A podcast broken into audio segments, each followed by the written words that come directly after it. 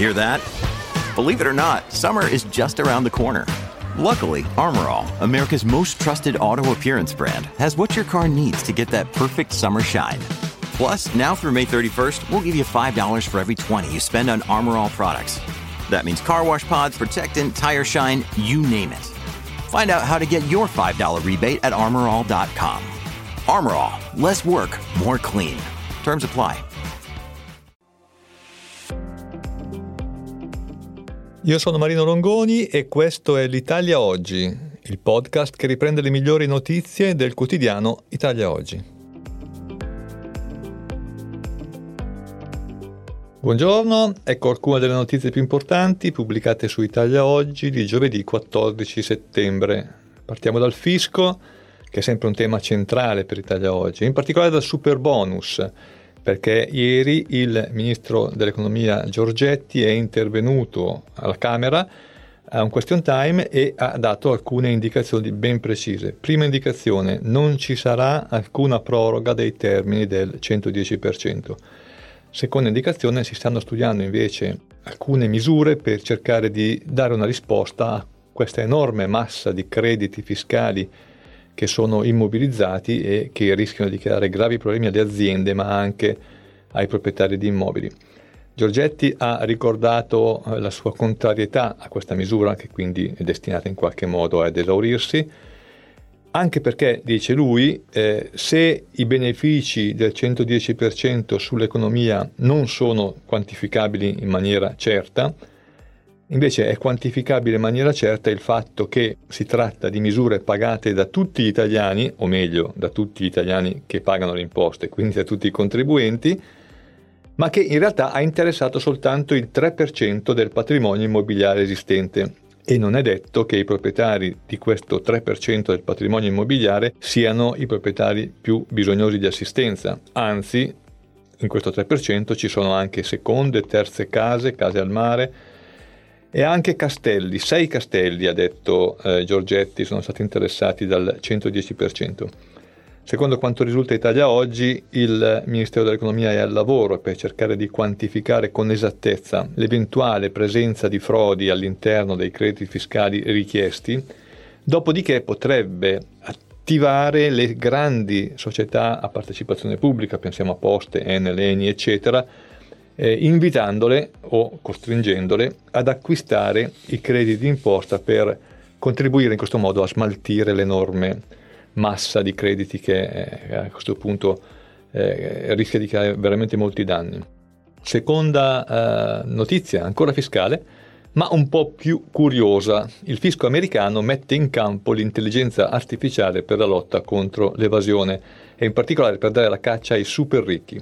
L'Internal Revenue Service, che è una delle amministrazioni più arretrate dal punto di vista tecnologico tra i paesi dell'Ocse, ha infatti deciso di ammodernizzarsi e eh, a questo fine eh, ci sono in ballo 80 miliardi di dollari che saranno spesi in 10 anni per cercare di recuperare il tempo perduto. A breve termine nel mirino ci sono già eh, alcuni eh, soggetti individuati dall'intelligenza artificiale sono 1600 milionari e 75 strutture societarie complesse tra hedge fund, investitori immobiliari, grandi studi legali. L'intelligenza artificiale è stata utilizzata e sarà sempre più utilizzata per selezionare i casi da sottoporre a controllo e evitare di gravare sui contribuenti fedeli o potenzialmente fedeli con controlli inutili e questa è la dimostrazione che il fisco è uguale e le tematiche fiscali sono uguali in tutti i paesi. Questo infatti è uno dei temi che in Italia è presente da decenni. Eh, in particolare i funzionari fiscali americani intensificheranno il lavoro sui contribuenti con reddito più alto di un milione di dollari e che quindi devono versare almeno 250 mila dollari di imposte.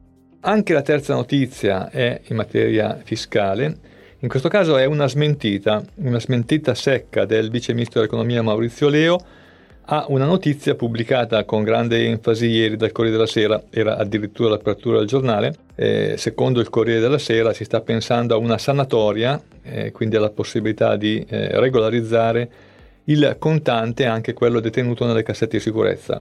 Il vice ministro Leo ha invece smentito seccamente la sua disponibilità ad, a, a una simile ipotesi e l'ha fatto con parole che non sono ambigue. Eh, il riporto virgolettato, contrariamente a quanto riportato da alcuni organi di stampa, smentisco categoricamente che è allo studio una voluntary disclosure per far emergere valori e contanti detenuti nelle cassette di sicurezza.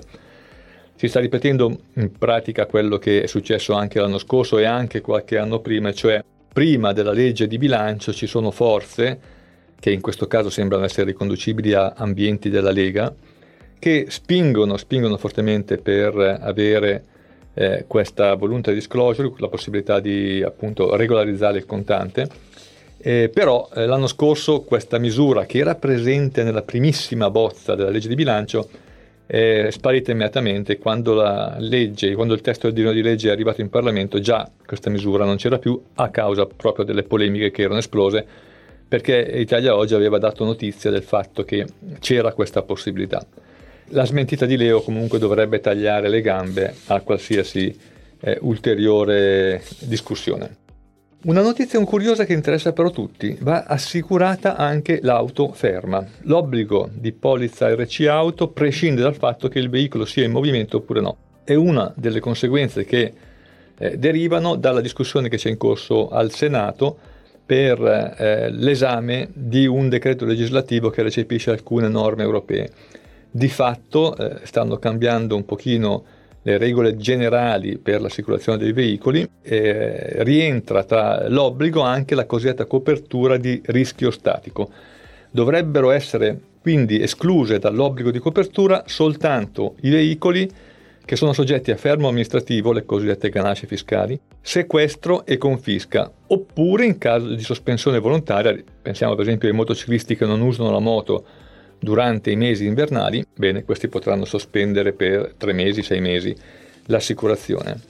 Il eh, testo che c'è in discussione in Parlamento ricorda, o meglio precisa, che è veicolo ogni mezzo a motore e autoveicolo azionato solo da forza meccanica che circola sul suolo e non su rotaia con una velocità di progetto massima superiore a 25 km l'ora o in alternativa con un peso netto superiore a 25 kg e velocità superiore ai 14 km l'ora. La cosa interessante è che in questa definizione dovrebbero rientrarci anche la maggior parte delle bici elettriche e dei monopattini e quindi qui il rischio è che eh, si introduca a breve l'obbligo di assicurazione anche per questo tipo di veicoli. Durante la discussione la senatrice Stefani della Lega ha sollevato la questione dei veicoli di interesse storico che, secondo la Stefani, dovrebbero essere obbligatoriamente assicurati, visto che l'obbligo è legato all'esistenza del mezzo e non alla circolazione, quindi anche se circolano magari tre volte in un anno per partecipare a delle rievocazioni storiche, anche qui ci sarebbe o si reintrodurrebbe l'obbligo di assicurazione. E questo è tutto, buona giornata.